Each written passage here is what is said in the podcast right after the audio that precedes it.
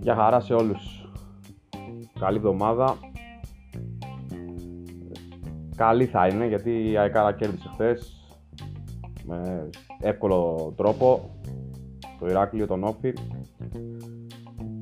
και αυτό πιστεύω ήταν και το αναμενόμενο η ΑΕΚ να νικήσει τον Όφη και ειδικά τη συγκεκριμένη την τρέχουσα στιγμή που κυνηγάμε το όνειρο στα αστέρια συγκεκριμένα στο Champions League την έξοδο ε, πιστεύω ότι ο Καρέρα έχει δώσει αν και δεν είναι τόσο πολύ καιρό στην ΑΕΚ έχει δώσει το στίγμα του στην ΑΕΚΑΡΑ έχει προλάβει ήδη και έχει δώσει το στίγμα του Εντάξει, τώρα τι να, τι να συζητήσουμε. Δηλαδή, άλλη ΑΕΚ με τον Ολιβέρα στην κορυφή, με κανονικό επιθετικό στη θέση του επιθετικού.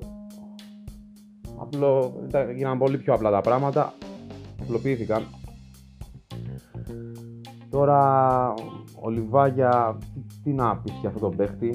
Είναι πραγματικά ό,τι πιο ποιοτικό στην ΑΕΚ και σίγουρα μέσα στο top των καλύτερων παιχτών της Super League. Πολύ εύκολα, χωρίς πολλή σκέψη. Θα μπορούσε πιστεύω να παίζει σε οποιαδήποτε ομάδα στον κόσμο. Ειδικά αν ήταν λίγο πιο ήρεμος, ίσως να έπαιζε σε κάποιο άλλο πρωτάθλημα όπως της Αγγλίας ή της Ισπανίας όπως είχε παίξει ήδη και στην Ισπανία όπως το γνωρίζουμε όλοι, στην Ασπάλμας Εν πάση περιπτώσει Γκολ νούμερο 2, Βέρντε. Τρελή γκολάρα κι αυτή. Ήταν απίστευτος. Απίστευτο γκολ του Βέρντε που συμπλήρωσε το puzzle των τερμάτων για το δικέφαλο και διαμόρφωσε το τελικό σκορ 2-0 στο ΑΕΚ πιο συγκεκριμένα το 0-2 στο Όφι ΑΕΚ μιας και ήταν εκτός έδρας το μάτς ε, σχετικά τώρα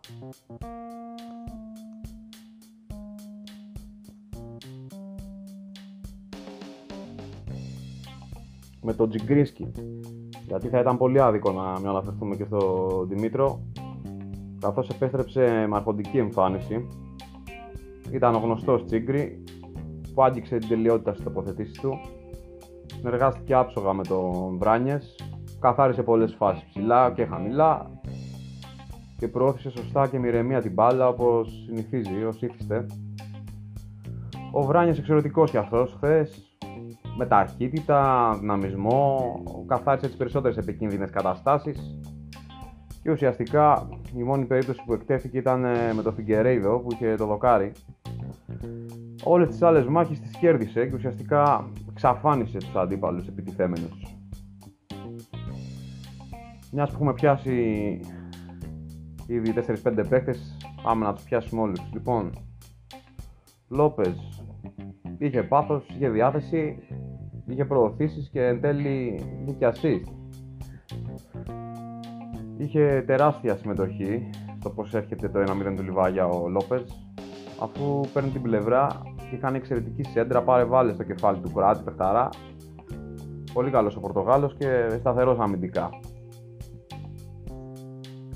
Ο Μπακάκη, από την άλλη μεριά, δούλεψε πολύ μέσα στον αγωνιστικό χώρο με τα τρεξίματά του, με την αλληλοκάλυψη, με το πάθος που έδειξε και έκανε ένα σχεδόν τέλειο αμυντικά παιχνίδι. Εντάξει, τώρα επιθετικά σίγουρα δεν βοήθησε και δεν βρέθηκε όσο θα έπρεπε με τον Αλμπάνη αλλά ήταν μια πολύ καλή εμφάνιση για τον ίδιο τον Μιχάλη. Ο Κρίστισιτς ε, ξεκίνησε ως δίδυμος στα χαφ με το Σιμάνσκι.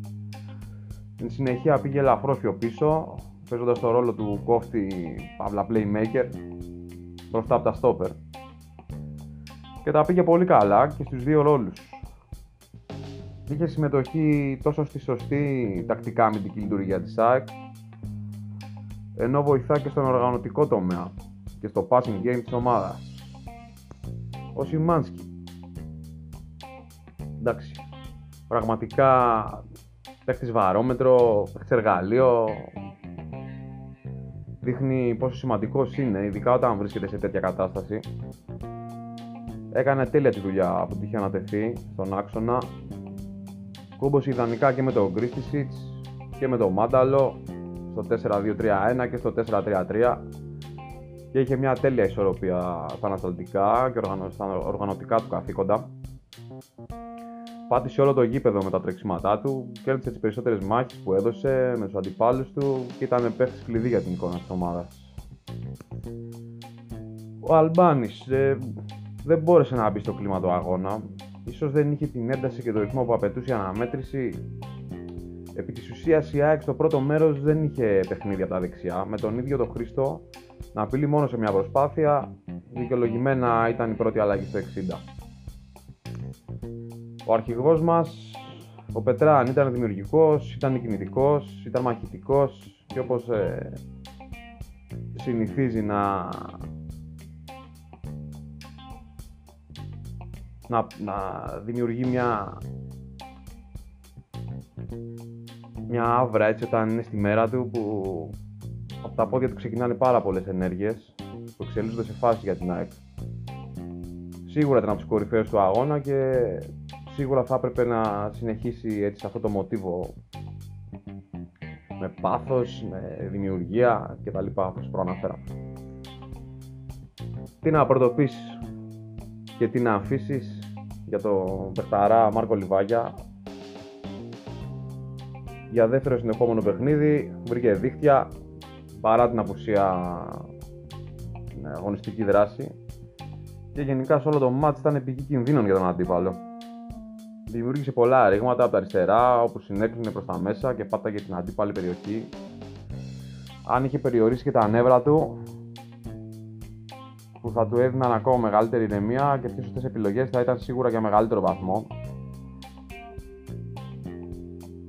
Αν ε, του βάζαμε κάποιο βαθμό θα του βάζαμε ένα 9 στα 10 θα μπορούσε και 10 με τόνο Μάρκο αν δεν είχε νεύρα και όπως είπαμε και πριν θα μπορούσε να έπαιζε σε οποιαδήποτε ομάδα του κόσμου ο τώρα σίγουρα στην τελική εκτέλεση έδειξε νευρικότητα Άλλωστε μιλάμε για την κλάση του Ολιβέρα. Τρεις μεγάλες ευκαιρίες, τουλάχιστον η μία πρέπει να είναι γκολ. Ο Πορτογάλος λοιπόν πρέπει, μπορεί να μην σκόραρε, αλλά το σημαντικό είναι άλλο. Ότι επέστρεψε υγιής, είναι καλά, έμπαινε με χίλια στις φάσεις, πριντάρε και δεν ένιωσε καμία ενόχληση. Αυτό είναι το σημαντικό, όλα τα άλλα θα έρθουν. Πάμε λίγο πιο αναλυτικά και για το Βέρντε. Αποτέλεσε την πρώτη κίνηση του Καρέρα, μπαίνοντας στο μάτς ε, στο 60 αντί του Αλμπάνι. Με την είσοδό του έδωσε πνοή από τα δεξιά, πήρε πρωτοβουλίες και προσπάθειες και εν τέλει από τα δικά του πόδια με ένα τρομερό σου διαμορφώθηκε το τελικό 2-0. Το αναφέραμε. Ο Αράουχο μπήκε το τελευταίο τέταρτο, έδειξε και εκείνος απόλυτα υγιής.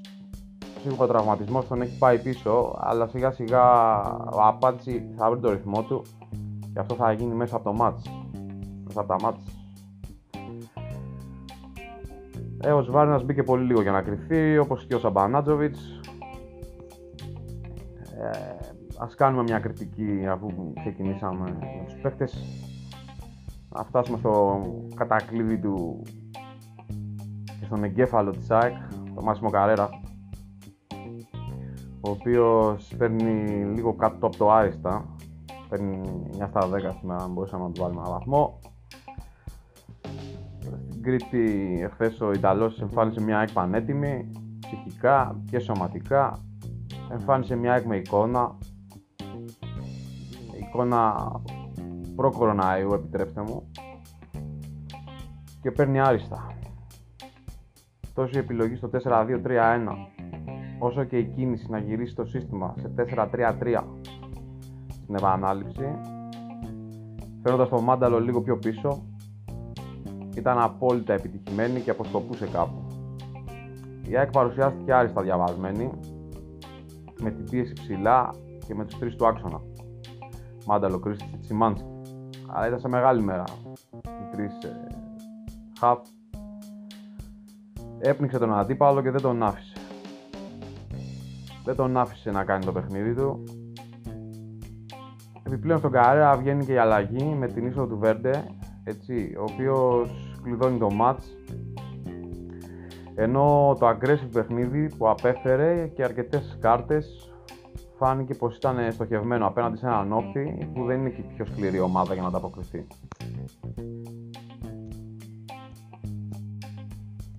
Έτσι λοιπόν με αυτά και με αυτά η Αικάρα με εμφάνιση προ-κοροναϊού κυριάρχησε στο Ηράκλειο και νίκησε εύκολα τον Όφη με 2-0. Έτσι βάζει υποψηφιότητα για το Σεντόνι. Μετά από αυτό το αποτέλεσμα στο Κεντή Κουλέ ήταν κυρίαρχη, είχε ένταση, ΑΕΚ, είχε ρυθμό, θύμισε σε μεγάλο βαθμό την ομάδα προκορονάιου, εμφανίστηκε στο Κεντή Κουλέ, ισοπαίδωσε τον Όφη.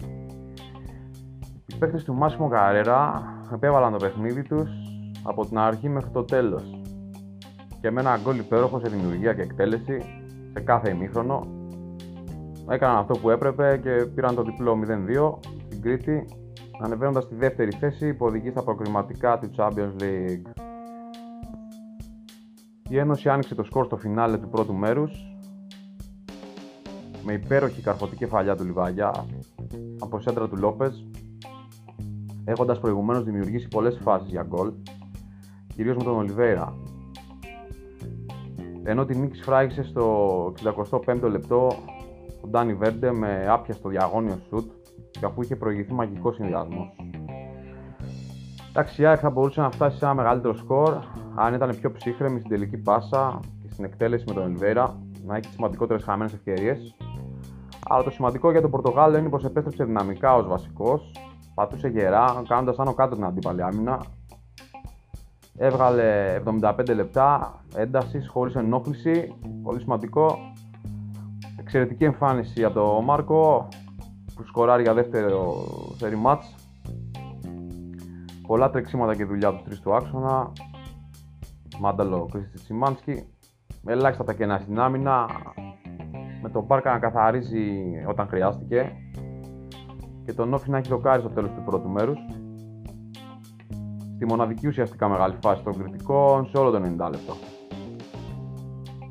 Πιο αναλυτικά με 4-2-3-1 ξεκίνησε ο Μάσιμο Καρέρα. Έχοντας τα χαφ τους Κρίστης Τσιμάνσκι, το Μάνταλο δεκάρι, τον Αλμπάνι δεξιά και τον Λιβάκη αριστερά, τον Λιβέρα στην κορυφή. Ήταν ένα πρώτο ημίχρονο που η ΑΕΚ από την εκκίνηση του έβγαλε έντονη πίεση. Είχε τα χαφ της Κρίστη Τσιμάνσκι ψηλά και αυτό είχε αποτέλεσμα να ελέγχει το παιχνίδι χωρίς πολύ κόπο. Οι κυτρινόμαυροι κρατούσαν σωστά την μπάλα, την κυκλοφορούσαν δημιουργώντας ρήγματα κυρίως από τα αριστερά με τους Λιβάκια Λόπες Μαντάλο και ήταν πιο απειλητικοί. Στο τρίτο λεπτό ήρθε η πρώτη καλή στιγμή με τη συνεργασία του Μάνταλ και του Λιβέρα και το σουτ του δεύτερου, αλλά υποδείχθηκε offside χωρίς να είναι. Εν πάση περιπτώσει, χάθηκε μεγάλη στιγμή και στο 7 από το παράλληλο γύρισμα του Σιμάνσκι στο τσάφ του Αλμπάνι. Εντάξει, ο ήταν σχεδόν σε όλο το 45 λεπτό σε ρόλο κομπάρσου. Ουσιαστικά επιχειρεί με κάποιες κόντρα επιθέσει να βρεις σε ανισορροπία την κυτρινό μαύρη άμυνα. Κάτι που πετυχαίνει σε τρεις περιπτώσεις. Η πρώτη ήταν στο 12, με ένα σου του Νέιρα, η άλλη σε ένα σου του Σεμέδο. Εντάξει, και τις δύο τους καθάρισε ο Μπάρκας. Και η τρίτη, αφού είχε έρθει το γκολ τη ΣΑΚ με το δοκάρι του Φιγκερίδο 45, παίχτες του Καρέρα σε εκείνο το διάστημα κυριαρχούν στο γήπεδο. Έχουν σωστή κίνηση στο γήπεδο, συνδυάζονται ωραία, αγγίζουν τον γκολ αρχικά στο 21. Όταν από την ωραία σέντρα του Μάνταλου και την κεφαλιά του Ολιβέρα, ο Γουάιλ έσωσε τον Όφη. Ενώ ακολουθεί το 31 νέα ωραία μεταβίβαση του αρχηγού με κάθε τι πάσα αυτή τη φορά και πάλι ο Νέλσον είχε τη θέση και την κίνηση που έπρεπε. Αλλά στο συρτό σουτ την μπάλα έφυγε λίγο out στο 38 απειλεί και ο Αλμπάνης που δεν είχε μεγάλη συμμετοχή στο πρώτο μέρος όπως και όλη η δεξιά πλευρά εν τέλει. Ε, όμως ε, η υπέροχη εικόνα της ΣΑΕΚ αποφέρει καρπούς στο 42 δεύτερο λεπτό Ήταν και πάλι μια ενέργεια από την αριστερή πτέρυγα, όπως οι περισσότερες. Με τον Λόπες να πλαγιοκοπεί, να σεντράρει και με την ΑΕΚ να έχει γεμίσει την περιοχή. Ο Λιβάκια πετάχτηκε και με καρφωτή κεφαλιά, έγραψε το 0-1.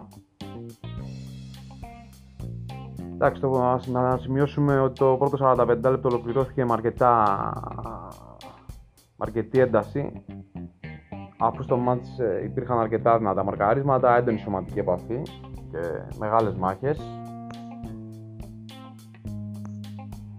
Ε, αρκετά και με την ανάλυση, μην σας κουράσουμε περισσότερο. λοιπόν, ε, σημαντική σημείωση και τα ρεκόρ και αριθμοί του Λιβάγια, καθώς ε, ο Μάρκο με το χθεσινό τέρμα στο Ηράκλειο έκανε ρεκόρ με τη φανέλα της ΣΑΕΚ και διανύει την πιο παραγωγική του σεζόν.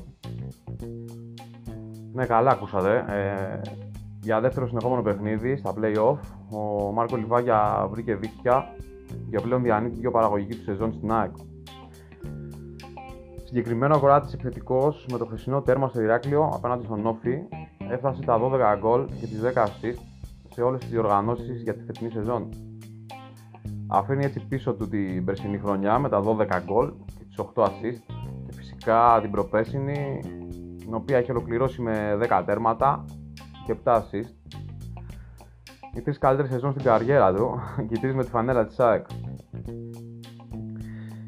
Και, στο πρωτάθλημα ε, επίσης έφτασε τα 8 γκολ σε 24 παιχνίδια. Το φετινό πρωτάθλημα με την Ένωση.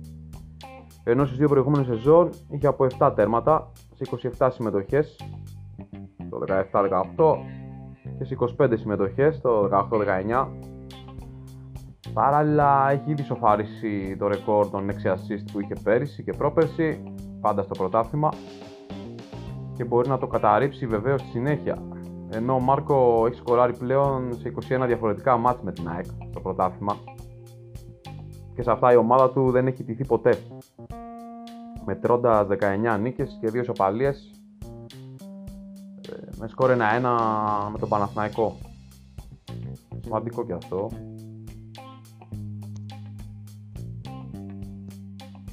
Εντάξει, αυτά όσον αφορά το ποδοσφαιρικό τμήμα της ΑΕΚ και την ανάλυση του παιχνιδιού και κάποιων παιχτών, των ποδοσφαιριστών, προπονητή μας, ε, σε κάποια άλλα νέα όσον αφορά το handball. Έγινε ένα νέο συνεργασίας με το Βαγγέλη Ραμπατζή με τον 23χρονο Extreme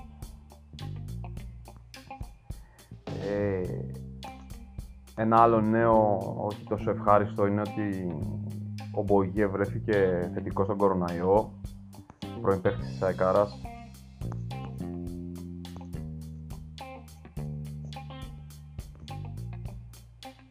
Επίσης, ε, όπως και το, στο προηγούμενο podcast σας είχαμε αναφέρει τι είχε γίνει σαν σήμερα στις τάξεις της ΑΕΚ. Σαν σήμερα η ΑΕΚ ε, με ένα γκολ ζωής από όσα γκολ συνολικά είχε πετύχει 23 γκολ είχε πετύχει στην πορεία της για την κατάκτηση του κυπέλου το 83 αυτό το γκολ ήταν το πιο κομβικό και καθοριστικό ήταν αυτό που πέτυχε στην ΙΤΑ με 3-1 στον πρώτο ημιτελικό με τον Ηρακλή. Ε, ο Μανώλης Σκότης, σαν σήμερα πριν από 37 χρόνια, στο Καφτατζόγλιο στάδιο. Η ΑΕΚ απειλήθηκε με ιστορική συντριβή, αλλά ήρθε ο Ρόδιος επιθετικός από τον πάγκο για να σημειώσει τον γκολ που άλλαξε την ιστορία. Η αλόκοτη ΑΕΚ σεζόν 82-83 που στο πρωτάθλημα έχανε από τους μικρομεσαίους αλλά έμενε άιτη στα ντέρμπι και φτάσει στα ημιτελικά του κυπέλου μόνο με νίκες. Ε, σε κάποια μάτς είχε δυσκολευτεί, όμως σε κανένα δεν είχε βρεθεί τόσο πολύ με την πλάτη στον τοίχο. Ο Ηρακλής ήταν σταμάτησε εκείνη τη μέρα με το γνωστό σε όλους τους ποδοσφαιρόφιλους Βασίλη Χατυπαναγή να κάνει ό,τι θέλει την άμυνα της ΑΕΚ που είχε κατέβει με σύνθεση ανάγκης. Προηγήθηκε στο εμίχρονο με 2-0 με δημιουργό του Χατζηπαναγή και σκόρε στο 7 και στο 32 τον Δανίλ Παπαδόπουλο. Στο 48 ο Αδάμου έκανε το 3-0 μετά από νέα assist του Χατζηπαναγή και η Άκη ήταν πια αναγκασμένη να κυνηγήσει οπωσδήποτε ένα γκολ θα την έβαζε ξανά στο παιχνίδι της πρόκλησης. Ο Ηρακλής κατέβασε την απόδοσή του ευτυχώς για εμάς ε, μετά το 60 και το 3-0 ήταν ε, μεν αρκετό αλλά ήταν ε, δε και μικρό με βάση την εικόνα του αγώνα. Η ΑΕΚ δεν έδειχνε κανένα απειλής και στο 90 περίπου 30.000 φίλαθλοι πιο συγκεκριμένα 28.342 εισιτήρια ήταν όρθιοι για να πανηγυρίσουν ένα σκορ πρόκληση και να φύγουν. Τότε όμως ήταν ο Μανώλης Κώτης, ο οποίος είχε αντικαταστήσει το Βαγγέλη Βλάχο 10 λεπτά πριν. Έδωσε τη λύση. Μετά από πλάγιο, ο αμυντικός Τυρακλή Ορφανίδης δεν απέξε σωστά και ο Κώτης από κοντά με κεφαλιά έκανε το 3-1. Η ΑΕΚ που στη Ρεβάνς θα ήθελε 3-0 για να πάει σε παράταση ή νίκη με 4 γκολ διαφορά για να προκριθεί απευθείας, μπορούσε πια να περάσει με 2-0. Η ψυχολογία των ομάδων άλλαξε άρδιν και τελικά το 2-0 ήταν το σκορ της Ρεβάνς. Και με το ίδιο σκορ νίκησε η ΑΕΚ και τον ΠΑΟΚ το δεύτερο τελικό του ΆΚΑ. Αν δεν υπήρχε όμως εκείνο το ανέλπιστο γκολ του υπερπολίτημου Κώτη στο κέντρο της, του, της εστίας ε, το 90 το αγώνας στη Θεσσαλονίκη θα ήταν μάλλον αδύνατο να γίνουν ε, όλα τα άλλα.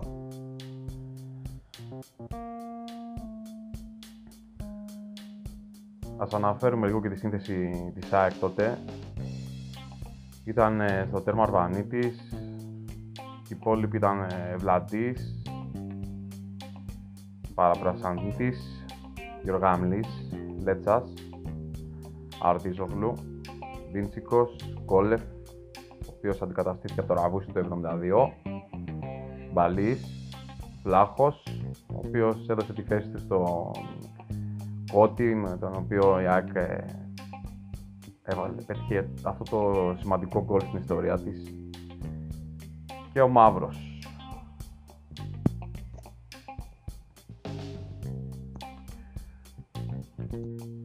Σε άλλα νέα, ο Κλωναρίδης έχει συμφωνήσει στο ΑΠΟΕΛ.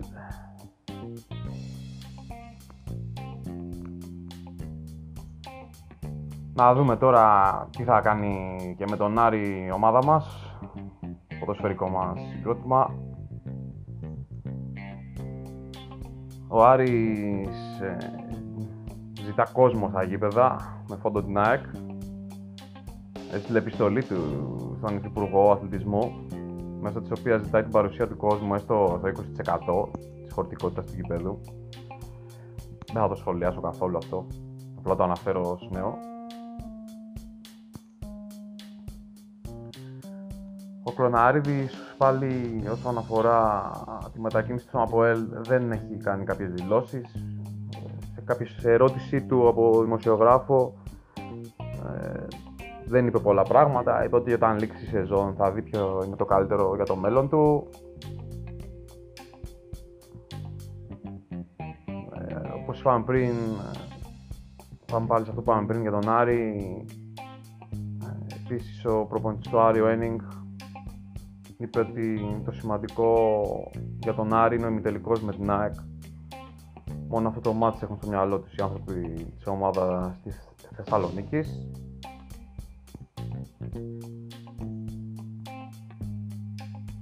Ο Αλεσάνδρες Σοάρες, πρώην παίκτη της ΑΕΚ, δήλωσε ότι θα έρθει από τη Βραζιλία στο πρώτο μάτι της ΑΕΚ στην Αγία Σοφιά. Δεν ξεχνά την ΑΕΚ ούτε ο Γιάννης.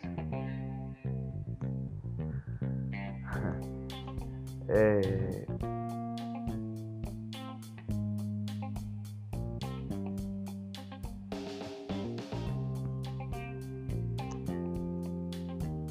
Αυτά τα περισσότερα νέα. Θα ανανεώσουμε το ραντεβού μας στο επόμενο podcast του Μονάκη 24. Μέχρι τότε να είστε όλοι καλά και να έχουμε πάντα τις εμφανίσεις. Να έχει η ομάδα μας πάντα τέτοιες εμφανίσεις όπως χθεσινή και να πανηγυρίζουμε νίκες. Αυτά λοιπόν. Καλή συνέχεια σε όλους ό,τι και αν κάνετε. Γεια χαρά.